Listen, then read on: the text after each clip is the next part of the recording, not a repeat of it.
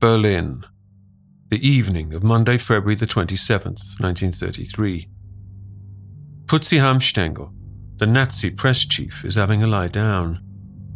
He should have been at Joseph Goebbels' apartment tonight, dining with Adolf Hitler. But, felled by a touch of flu, he snuggled up in his temporary quarters within Hermann Goering's official residence, the palace of the Reichstag president. At 9:30 p.m., Hanfstaengl is rudely awakened. It's the housekeeper. It takes a moment for his fog to clear, but there can be no mistaking her words. The Reichstag, she's shrieking. It's on fire. Hanfstaengl staggers to the window. To the south are the silhouettes of the capital's grand buildings, the foreign ministry, the rococo splendor of the Reich Chancellery, the great frame of the Brandenburg Gate. But to the west, just across the way, the sky is aglow. Angry flames are licking at the great glass dome of the German Parliament building. A pall of black smoke billows into the night. With sirens rising in the background, Hanfstaengl scrambles for the phone. He reaches Goebbels and splutters out the news. Goebbels dresses Putzi down. The pair often prank each other. This is not the time. He hangs up. Hanfstaengl tries again. If you don't believe me, he snaps, then you'd better get over there and see for yourself. Goebbels and Hitler had been chilling out, listening to records, putting the world to Nazi rights. But within minutes, they're in the Mercedes, hurtling up Wilhelmstrasse at 60 miles per hour. Hitler seems curiously happy. Now, he declares, I have them. From Noiser, this is Hitler's rise to power. And this is the Hitler story. Let's rewind a little. It's the morning after Hitler's appointment as Chancellor. Hitler takes breakfast in his suite at the Kaiserhof Hotel, de facto HQ of the Nazi Party in Berlin. There's a knock at the door. A visitor. Mrs. Magda Goebbels. Frau Goebbels carries in a big bouquet of blooms for her Fuhrer. Hitler is charm itself. These are the first flowers, and you are the first woman to congratulate me, he tells her. Though, truthfully, over the last 24 hours they've been lobbing poses at Adolf non-stop. So devoted is Frau Goebbels to Hitler that she will later kill herself and her six young children in his honor. But we'll come to that in due course. Hitler's path to the Chancellery has been tortuous. In 1932, despite a commanding Nazi parliamentary majority, the powers that be did everything they could to keep the upstart Austrian out of office. Then, just as the Nazis seemed to have peaked, the greybeards threw in the towel.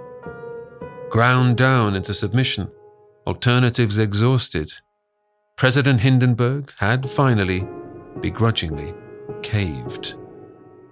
Yesterday, January the 30th, just before noon, Adolf Hitler, the Bohemian corporal, was sworn in. He is the brand new Chancellor of the Weimar Republic. The appointment has come with strings attached. Hitler's government is not yet a full blooded Nazi regime. It is officially a coalition, a cabinet of national salvation, an alliance of right wing groups. Even as Chancellor, Hitler is unable to act unilaterally. He must be chaperoned by the venerable Vice Chancellor Franz von Papen, who knows the political ropes. With Germany rattling through general elections like there's no tomorrow, Hitler's tenure, it's anticipated, will be very short lived. Papen has been heard bragging to some of his baronial pals. Within two months, we will have pushed Hitler so far in the corner he'll squeak. But, more fool Papen, Adolf Hitler has no time for these stuffed suits, no time for niceties. He certainly has no time for finding his feet or political honeymoons. Dr. Paul Moore. What seems to be happening in the first weeks and months of 1933 is that Hitler is very much able to seize the initiative. He's often going further and faster than the Conservatives would have liked. But because what he seems to be doing seems to be bearing fruit, there's a sense in which he's kind of left alone. So there's a certain indulgence um, of what Hitler's doing on the part of leaders like von Papen. They're rather effectively outmaneuvered and rather quickly by the Nazi leader. Things are about to move so violently and so fast that Germany, the world, won't know what's hit it. A mere five hours after attaining office, Hitler had summoned his cabinet. Their first act, he declared, should be to dissolve parliament. In his radio address, his proclamation to the German people, Hitler announced that new elections will be set for March the 5th. That fated night, as he was driven back to the Kaiserhof Hotel, through rapturous crowds, Sieg heiling themselves senseless, Hitler was already scheming. He'd stayed up into the early hours, rambling away to his inner sanctum, making big noises, thinking big thoughts. He even has plans for a redesign of the Chancellery building. Its pokey offices aren't fit for purpose, he says. It's no more than a cigar box. On day four, Thursday, February the 3rd, Hitler is a dinner guest again, this time at the home of Army Chief General Kurt von Hammerstein Equord a known anti Nazi, Hammerstein's soiree could prove tricky, especially when Hitler hears that the general has invited a dozen or so of the military top brass. Hitler is polite. He eats his peas and minds his cues, but in an after dinner speech to the assembled, he gives them the full Hitler hairdryer. The policy of rearmament is essential and will be pursued rigorously, he barks as too will the conquest of the East and its ruthless Germanization. For anyone familiar with his book, Mein Kampf, such things should come as no surprise. But to translate those musings into deeds, and so soon. Some of the guests splutter into their schnapps. Plenty of leading officers are openly contemptuous of this uppity Etappenschwein. Hitler, of all people, should know. The apocalypse of 1914 to 1918 is a cautionary tale to anyone bent on initiating military conflict. Wars never go according to plan. Nonetheless, among these liquored up gentlemen in field grey, there is a buzz, a muttering of support. The German armed forces were kicked when they were down, humiliated, now they're being invited to play a crucial part in this German rebirth. Hitler's inaugural speech as Chancellor is given on February the 10th. It's a bombastic outpouring about how Germany will rise again. There are wry smiles among the political old guard, the ones who think they've got him in their pocket. Hot air is just hot air. As a further measure, the Nazis have been restricted to just two of ten cabinet posts Wilhelm Frick as Minister of the Interior, and Hermann Goering as Minister without portfolio. But, as ever, Hitler has outflanked them. Almost as a throwaway, he has asked that Goering's brief extend to becoming Interior Minister of Prussia. It seems an insignificant request.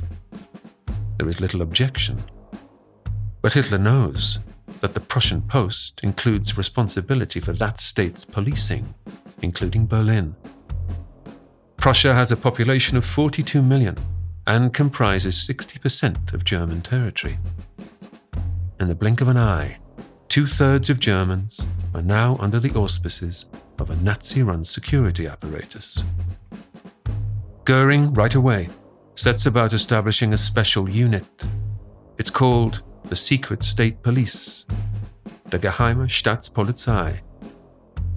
Quite a mouthful. They'll be known simply as the Gestapo. Dr. Chris Dillon. For communists, socialists, trade unionists, male homosexuals, Jehovah's Witnesses, and particularly, of course, Jews, the Gestapo was a permanent and tangible menace for the great mass of Germans, the Gestapo were a latent concern, but not something that otherwise greatly affected daily life. And for many ordinary Germans, the presence of these agencies were in fact a welcome manifestation of a strong state in contrast to the supposed weakness of the Weimar Republic. As a fighter ace who flew with the legendary Red Baron, Hermann Goering is a scattergun kind of chap, not one for the finer points of law enforcement. On February the 24th, Goering sets his attack dogs on Karl Liebknecht House, the headquarters of the German Communist Party, seizing documents and arresting its leaders. There is predictable outrage. Of the many young leftists aggrieved is a 24 year old Dutchman. His name is Marinus van der Lubbe. Young Marinus is about to play a cameo role, a tragic one, in the Nazi consolidation of power. Marinus van der Lubbe is something of a vagrant. He's drifted across Germany from his home in Leiden, in the southern Netherlands, living hand to mouth from labouring jobs. Big and brawny, he remains half blind from a building site accident when some industrial lime got splashed in his face. Life for the Dutchman is hard. His membership of the Communist Party has been a constant, for a sense of belonging as much as anything else. He's not the brightest, and he's easily led. On February the 27th, three days after Goering's raid, van der Lubbe goes into a grocer's shop and buys four packets of firelighters. That night, he sets out for the Reichstag. Later that same evening, the 27th, Hitler and Goebbels pull up at the burning building just after 10 o'clock. The fire brigade are doing well to contain the blaze. The main damage is restricted to the central chamber, whose vast dome has since collapsed. Efforts now turn to the salvaging of artifacts, but such things are of little interest to Hitler. The Reichstag is just a symbol of everything he detests. Good riddance, he scoffs, to that trashy old shack. This is a God given signal, he rants. If this fire, as I believe, turns out to be the handiwork of communists, then there is nothing that shall stop us now crushing out this murder pest with an iron fist. At one point, Hitler is pulled out of harm's way, in the nick of time, as a chandelier comes crashing down. Another sliding doors moment. I'm historian Ruth Goodman, host of Noiser's newest podcast, The Curious History of Your Home. I've spent my life investigating the hidden history of everyday objects the vacuum cleaner in your cupboard, sleek and compact today. But when it was invented, it was literally powered by horses and took four to six people to operate. The minty fresh toothpaste by a sink. Well, if you lived in ancient Greece, you'd be washing your teeth with ground up bones and oyster shells. Double glazed windows? We owe those to a French king's odd fascination with oranges. The Curious History of Your Home explores the extraordinary in the ordinary.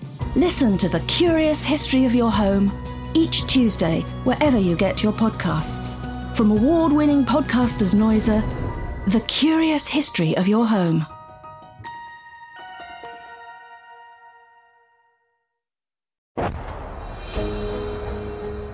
How does a single human being convince thousands to kill for them? And millions to turn a blind eye. Real Dictators is the new podcast series presented by me, Paul McGann, that explores the hidden lives of tyrants such as Adolf Hitler, Chairman Mao, Kim Jong il. You'll be right there in their meeting rooms and private quarters, watching on as they make the decisions that shape the world as we know it. You'll hear the voices of regime insiders, escapees, and world renowned experts. Check out Real Dictators wherever you listen to your favorite shows or at realdictators.com.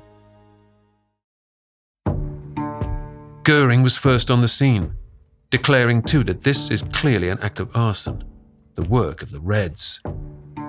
He's urging his underlings to make arrests, to summarily hang people if necessary. There's great excitement when the police chief approaches around midnight. He declares that a perpetrator has been apprehended. Most certainly it is arson, he confirms. What's more, the arsonist is a card carrying commie. Van der Lubbe has been found wandering shirtless in the smouldering ruins. He'd broken a window to get in. The place wasn't even guarded. He freely admits that he set the fire, in his words, as a protest against the recent anti communist actions. He made no attempt to flee. Given his poor eyesight, plus the smoke and the dark, he can barely see. Van der Lubbe suits the Nazi narrative. However, the question of him acting as a lone wolf does not. An outraged Goering swears that there were at least 20 others involved.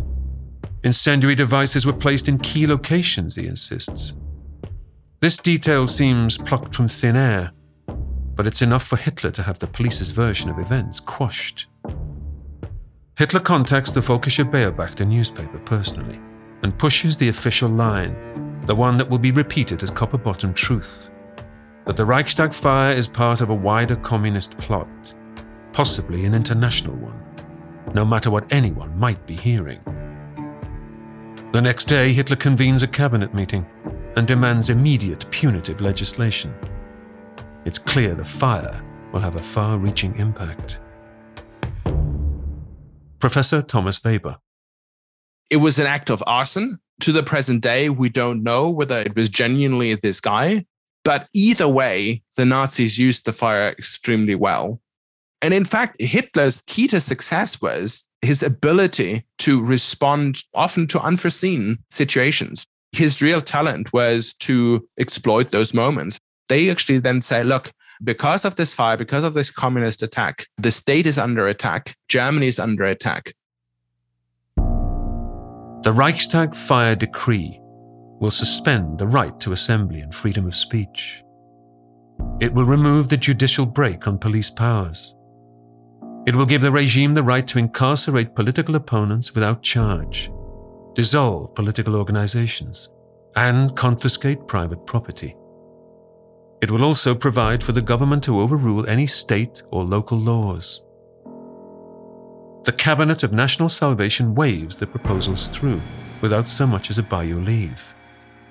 It's signed off by a half asleep Hindenburg. Within weeks, Hitler has really proven to the world that he kind of had fooled everyone. He is, through ruthless use of force, now very much in the driver's seat. In theory, Hindenburg, the president, can actually still say, Look, I've had enough of you. I'll dismiss you. I mean, this becomes less and less uh, likely for the simple reason that Hindenburg is now really, really old and frail even when, for instance, emergency decrees are being pushed through parliament in 1933, Hindenburg is kind of happy because he just doesn't really have to deal with the tedious task of looking at all these laws and decrees that he has to sign.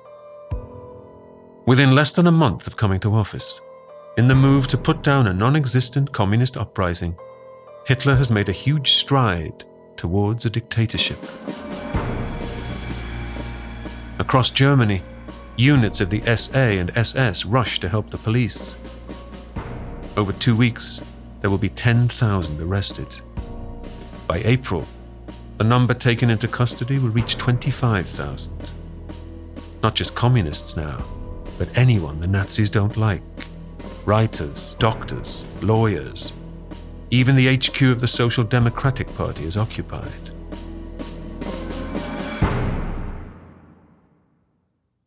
Ernst Thälmann, leader of the Communist Party, till recently one of Hitler's chief political rivals, will spend 11 years in solitary confinement before being hauled off to Buchenwald and shot on Hitler's personal orders in 1944. The German press is now muzzled, but foreign correspondents in Berlin labor under no such restrictions. Not yet. In their watering holes, the inevitable questions are asked. The Reichstag fire has gifted Hitler the ability to implement such swinging restrictions. Perhaps the Nazis started the fire themselves. Even if van der Lubbe did strike the match, was he not just a patsy? Goering's part in the affair provokes deep suspicion. Hitler assures the foreign journalists when the communist menace is stamped out, the normal order of things shall return. But normality will never return to this Germany. there are still those elections to come, but this brings the Reichstag fire into further question. The Nazis will be going to the polls as the thwarters of a communist uprising, and with their opposition by law now severely hobbled. Goebbels declares Election Day, March the 5th, 1933, to be the day of national awakening, billed as a chance to pay tribute to Hitler, the people's chancellor. But with political opposition banned from campaigning, this is a contest neither free nor fair. There will not be a multi party election in a united Germany for another 57 years. On the ground, the stormtroopers run a mass campaign of interference, picketing the polling stations and intimidating voters. Given the circumstances, when the results are announced, it's incredible that the Nazis take only 43.9% of the vote and with 2.5 million fewer ballots than at their peak a year before. Against impossible odds, the parties of the left are still backed by over a third of the electorate. But, shored up by other nationalist groupings, it's a victory for the Nazis all the same. With five new Nazi cabinet posts into the bargain, this is now a government with a guaranteed Nazi majority. On March the 21st, for the initiation of the regime, Hitler stages a grand ceremony at the Potsdam Garrison Church. It contains the crypts of Frederick the Great and Wilhelm I. The Garrison Church is about as Prussian and militaristic as you could possibly get, a necessary backdrop for the next charade. Giant Hindenburg shuffles to the church in full military regalia. Humble Hitler in his civilian suit, follows in his shadow. Hindenburg makes a faltering speech about old Prussian glories. Modest Adolf eulogizes his master. We consider it a blessing, he tells the president, to have your consent to the work of the German rising. He bows his head subserviently in the symbolic photo op handshake. Two days later, Parliament convenes. In the wake of the fire, proceedings have been relocated to the nearby Kroll Opera House. This venue used to be full of music lovers in their evening finery. Now the aisles are lined with SA and SS men. A huge swastika flag hangs. Hitler is no longer dressed in a suit, but costumed as a brown shirt, the red Nazi armband strapped around his bicep. A single, tentative Sieg Heil issues from the benches.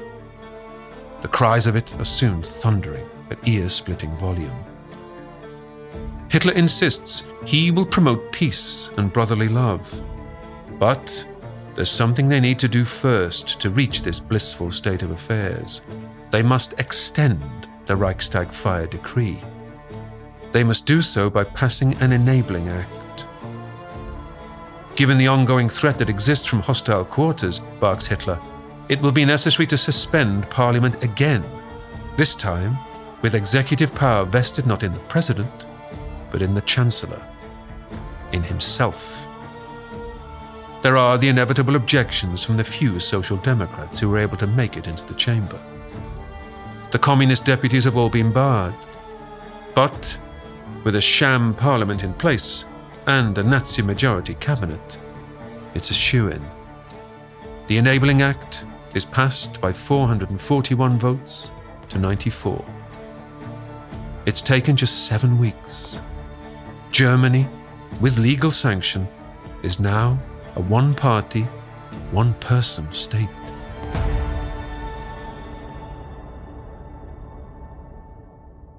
If you assume that's it, you've got another thing coming. Hitler is just getting into his goose stepping stride. He declares May the 1st to be a day of national labour, the annual holiday that the trade unions have always craved. The very next day, his stormtroopers raid trade union offices throughout the nation. Union leaders are arrested. Union newspapers are shut down. From now on, there will be only one union permitted a Nazi one the German Labour Front. The Social Democratic Party, the once dominant force in German politics, is officially outlawed. For all this, Hindenburg is still president. The Reichstag, in name at least, still exists. Hitler's rapid overhaul of German politics is not immediately obvious, not to the folks in the towns and the villages. And to be honest, they're not much bothered. There are no more street battles. Order has been restored. The economy seems to be on the up. The construction of a new sprawling motorway system, the Autobahns, will provide 600,000 jobs. Professor Helen Roche there was already a beginning to the economic upswing at the end of 1932, beginning of 1933. But because Hitler came into power, he was able to claim all of that economic rise as the Nazis doing as his personal achievement. Things like Schleicher's Sofort program, which had poured millions of Reichsmarks into unemployment schemes even the Autobahn, the first stretch had been inaugurated by Konrad Adenauer, who was then the mayor of Cologne in 1932. But Hitler was able to kind of take that and pretend that no, no, this idea for the Autobahn, this is really all a Nazi project. Joseph Goebbels is in seventh heaven, installed as Minister of Public Enlightenment and Propaganda. Professor Nicholas O'Shaughnessy the critical thing was the interpenetration of the German language to the extent that they rewrote the meaning of the German language. They gave old words new meaning. So you have a word like fanatic, fanatician German, uh, which is a word of disapprobation, very obviously. You turn it into the highest uh, source of praise. So that the nicest thing you could say about someone in Nazi Germany was to call him a fanatic. So, this word Führer, for example, you'd even have a, a cycling club. Speaking of Führer of the cycling club, it was, it was a, a sort of total interpenetration. It meant that every time you open your mouth, you're engaging in propaganda. Hitler's birthday, April the 20th, is celebrated across the land. Historic streets are renamed in his honor. Brand Hitler is so big that by May, Goebbels bans the use of the Fuhrer's image on commercial products. In the new collective frenzy, Heil Hitler becomes an everyday greeting. It's a genius ploy. Fail to use it, and the authorities know exactly who you are. It was very clear that if you followed the rules, no harm would come to you.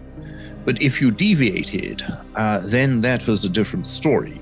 Uh, they had so many genuine converts that they didn't need actually a huge Gestapo because they knew that neighbors would denounce people. There was even a case of a man who denounced himself, which is one of those stories from the Third Reich, which you can scarcely believe happened, which apparently did happen. Uh, so it's this policehood, if you like, of all believers. Everyone's a policeman in Nazi Germany.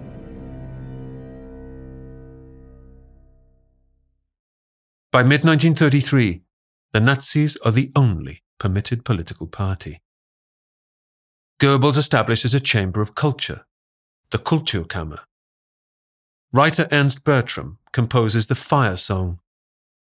As the music plays, books by authors like his friend Thomas Mann are burned, shoveled gleefully onto the bonfire. As the poet Heinrich Heine puts it, those who burn books will, in the end, burn people.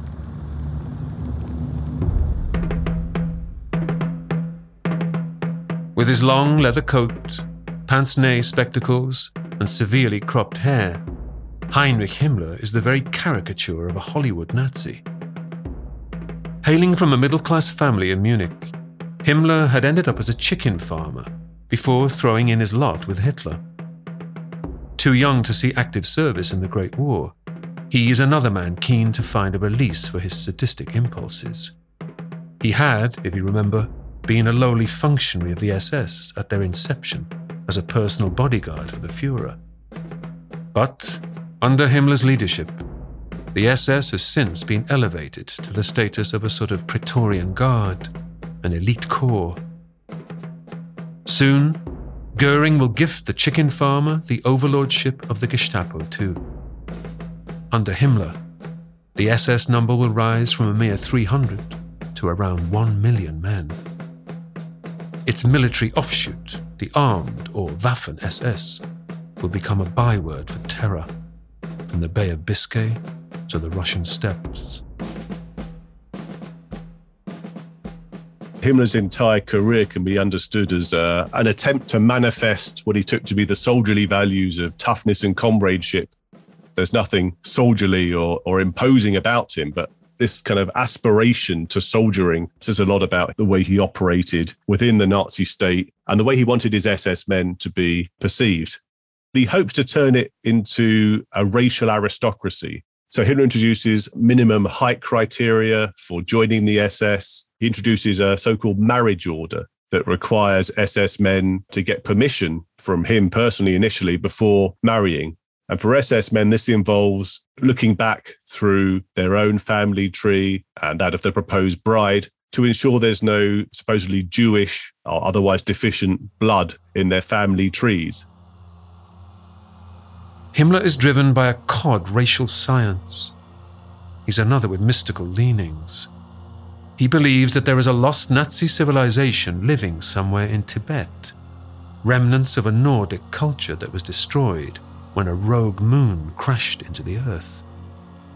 He will soon send a mission to the Himalayas to investigate. This fascination with the origins of the Aryan race, uh, measuring skulls, going to Tibet, is pure Raiders of the Lost Ark, actually and one can find more and more uh, loopy things. It's again in the realm of fantasy. For all his eccentricities, Heinrich Himmler is fully in sync with Hitler's philosophies, and, in some regards, already one step ahead. Just outside Munich, 12 miles to the northwest, lies the pleasant, sleepy commuter town of Dachau. On its outskirts sits an old abandoned munitions works. It's an ideal spot to house arrested political opponents. The perfect place for a bit of hard work, discipline, and re education. Work, as they say, sets you free. Arbeit macht frei, the slogan which will soon hang on the entrances to all such establishments. Dachau is the first major camp, and this is set up in March 1933. So it's only six to seven weeks into Hitler's chancellorship. What's interesting in how the press cover that is that the, the term concentration camp is used in the headlines, it's used in the press reports without ever being explained. So there's a sense that the German public are already expected to be familiar with the idea of a concentration camp. And more than that, that this is a natural part of the armory of a radical right wing government when we think about the camps, we tend to think of something like Auschwitz, you know, a large purpose built structure. That's not what the camps look like in 1933. The Nazis are using pre existing buildings, um, often located within residential areas. So this is happening in, in plain sight of the population very often. To many, the camp seems harmless. Across Germany, there are around 200,000 people currently in custody communists, journalists, and liberal academics hardly the kind to elicit public sympathy. They've got to be housed somewhere. For the newsreel cameras, the inmates pose in their street clothes, not yet the infamous striped pajamas. They peel potatoes, play leapfrog, all looking rather sheepish once the prisoners are inside, they're often subjected to propaganda lectures, re education lessons, Nazi songs, Nazi slogans. So this is a real intention behind the camps is to try to remake these, these dangerous communists into useful members of the community and people sympathetic to the Nazi cause. The locals come to Gorp. In Dachau, the local newspaper has to post warnings to keep away. But soon, with the identities of the incarcerated seeping out, the camp's real function becomes apparent, and the prospect that anyone can end up in one. Most of the first prisoners in the camps are treated harshly, but not in the lethal way that prisoners are treated in the concentration camps of the wartime or of the Holocaust. Though Nazi guards at Dachau, for example, did kill prisoners whom they knew from beforehand, so from experience of street fighting in the Weimar Republic. 12 prisoners at Dachau are shot or murdered in the first two months of its opening.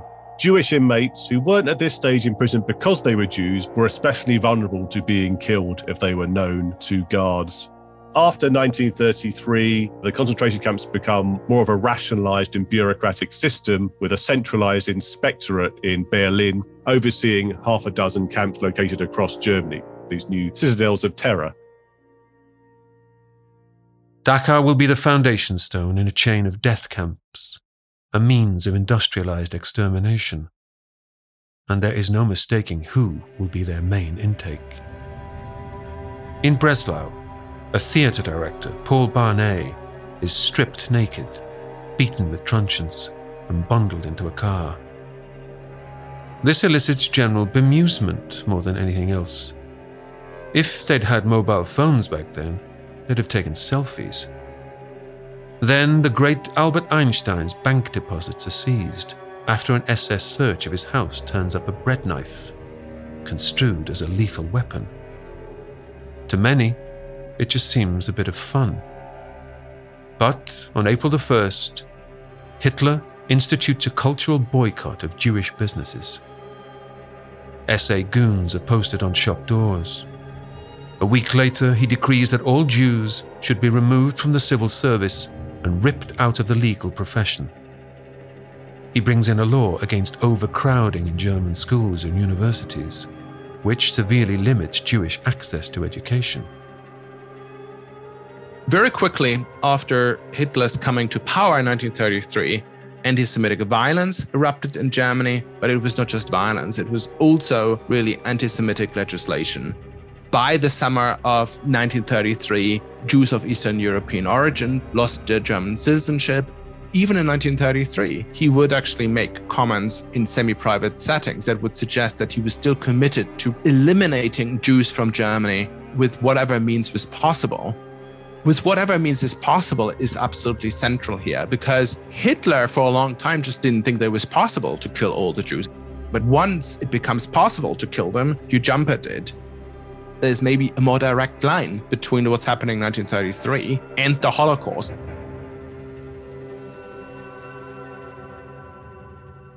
On July the 20th, Pope Pius XI signs a concordat between the Vatican and Hitler. Papen scurries off to Rome to thank His Holiness in person. Racial hygiene must be upheld at all costs. To stop undesirables from breeding, hereditary disease must be eliminated, it's decreed.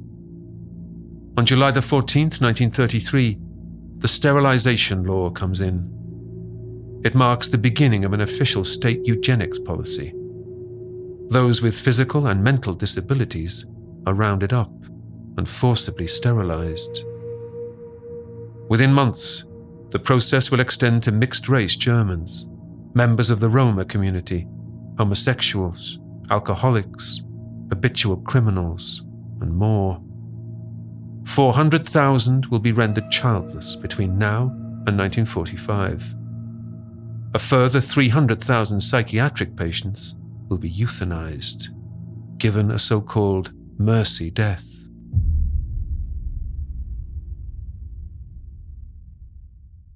In the summer of 1933, Hitler goes off on his holidays, zipping into the countryside in his chauffeur driven Mercedes.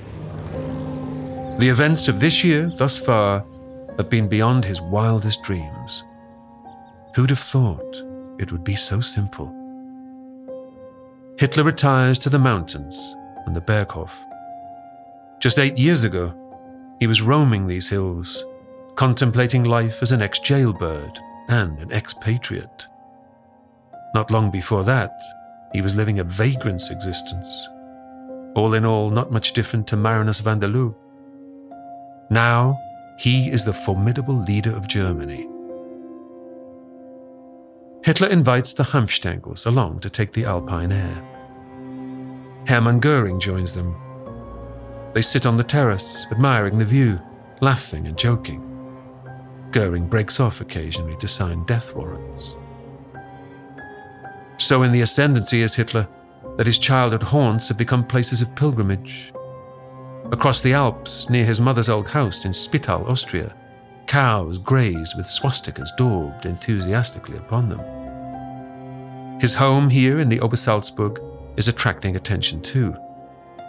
Thoughtful Goebbels puts traffic restrictions in place and issues bans on binoculars to give his Fuhrer some privacy. In the mountains, Hitler prepares for the next stage of his program his autumn offensive. It goes without saying that abroad, alarm bells are starting to ring at the speed and brutality of Nazi rule. In the West, Hitler does still have supporters in the highest of places, ones who turned a blind eye to the anti Semitism in light of his anti communist stance. But all this. On the shore of Lake Geneva stands a grand palace. It's the home of an international organization, the League of Nations. The League marks the first serious attempt to uphold international law by way of collective security and conflict resolution. By the mid 1930s, it boasts 58 member states. Germany joined the League in 1926. Unfortunately, not all in Germany agree with the League's terms. It's seen by many on the right as a byproduct of the hated Treaty of Versailles. A league of victors, its goal to keep Germany down. Japan, a country with similar nationalist ambitions to Germany, already left the League in March 1933. There is a sense that while things had started to look bright for a number of years, now everything is going downhill again, and where still there is fear that this ultimately might lead the world to war. At the same time, Hitler is also doing a lot of PR stunts at that time, telling the world, look, we're only arming to be strong, we're only arming to keep the peace. A strong Germany will actually preserve the peace. On October the 14th, Hitler takes to the airwaves and formally announces his ambition to withdraw from the League of Nations. This sends shockwaves. Despite Hindenburg's rare reservations, Hitler plows on the decision is put to a public vote, a plebiscite. It's timed emotionally for Sunday, November the 12th, Armistice weekend. The move is approved by a staggering 95% of votes. There is another vote staged simultaneously, a farcical one. The new Reichstag elections feature just one party on the ballot the Nazi Party, of course. They sweep 661 of the 661 Reichstag seats. Even the inmates of Dachau vote for Hitler. Across late 1933, there are talks between ambassadors and negotiators, chiefly from Britain and France. But Hitler's word is no longer his bond. On the quiet, France puts out feelers. The Soviet Union, Poland, and Czechoslovakia are sounded out as allies in a new security arrangement, an anti Nazi bloc. In the closing months of 1933, the Fuhrer is becoming distracted. On September the 21st, in Leipzig, the Reichstag fire trial begins. Broadcast live daily on the radio, it will become something of a soap opera, gripping the nation. Alongside Marinus van der Lubbe, Four alleged co conspirators are being prosecuted, three of them Bulgarian, adding to the Nazi insistence that the fire was part of an international plot. No one expects them to be found anything other than guilty. But the judges, evidently, have not read the script. On December the 23rd, the court finds that der Lubbe acted alone. He and no one else is guilty of the charge arson and attempting to overthrow the government. The others are acquitted due to lack of evidence. One of the defendants, Georgi Dimitrov, later to be Bulgaria's prime minister, rails against Nazi rule. He runs rings around witnesses, including Goebbels and especially Goering, the puffed up golden pheasant, who's made to look quite foolish. As Dimitrov is freed, Goering yells at him from the benches You wait until we get you outside this court, you scoundrel. The Völkische Beobachter slams the trial as a miscarriage of justice. It gives Hitler another excuse to increase his stranglehold on the legal system. Lubbe, meanwhile, chained, manacled, near sightless, is led away to be executed. The statutory term should have been life imprisonment, but Hitler has rewritten the law retrospectively. In a Leipzig prison yard, three days before his 25th birthday, Marinus van der Lubbe is dispatched by guillotine. For added theatricality, the executioner is dressed in top hat and tails. One of the defendants, Ernst Torgler, will claim to his dying day that Hermann Goering was behind the Reichstag fire. Torgler says he was tipped off while in jail. In 1942, in a jocular remark, Goering will even allude to his own part in the proceedings. The discovery of a tunnel leading from Goering's offices straight into the Reichstag will provide yet more fuel for the conspiracy theories.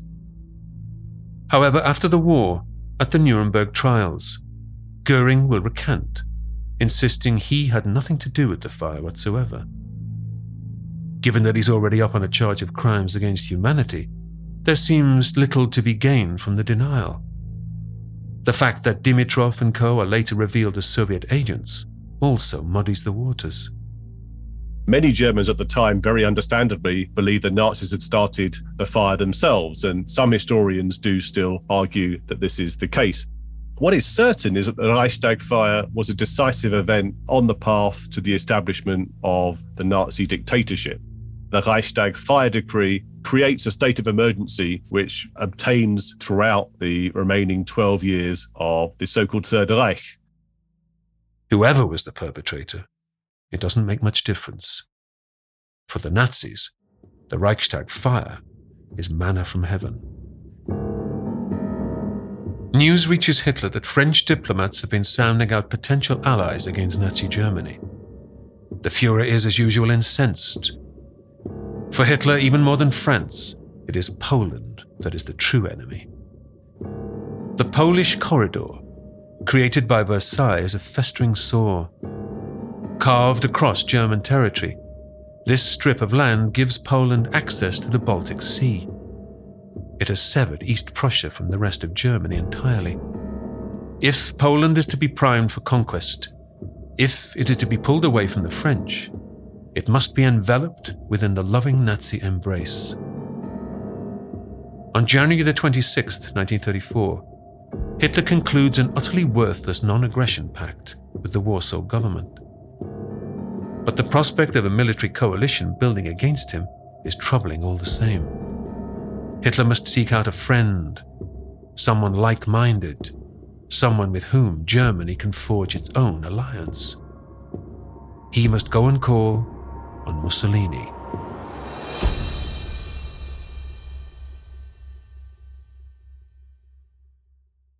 in the next episode.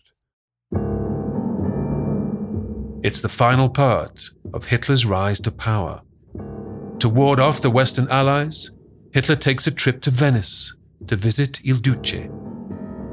At home, meanwhile, the Sturmabteilung, the SA, Hitler's vast brown shirt army are growing restless. In a final savage act, the mother of all purges, Hitler will liquidate anyone who has ever wronged him. Hitler will secure his role as the unassailable German Fuhrer, leader of the Third Reich. That's next time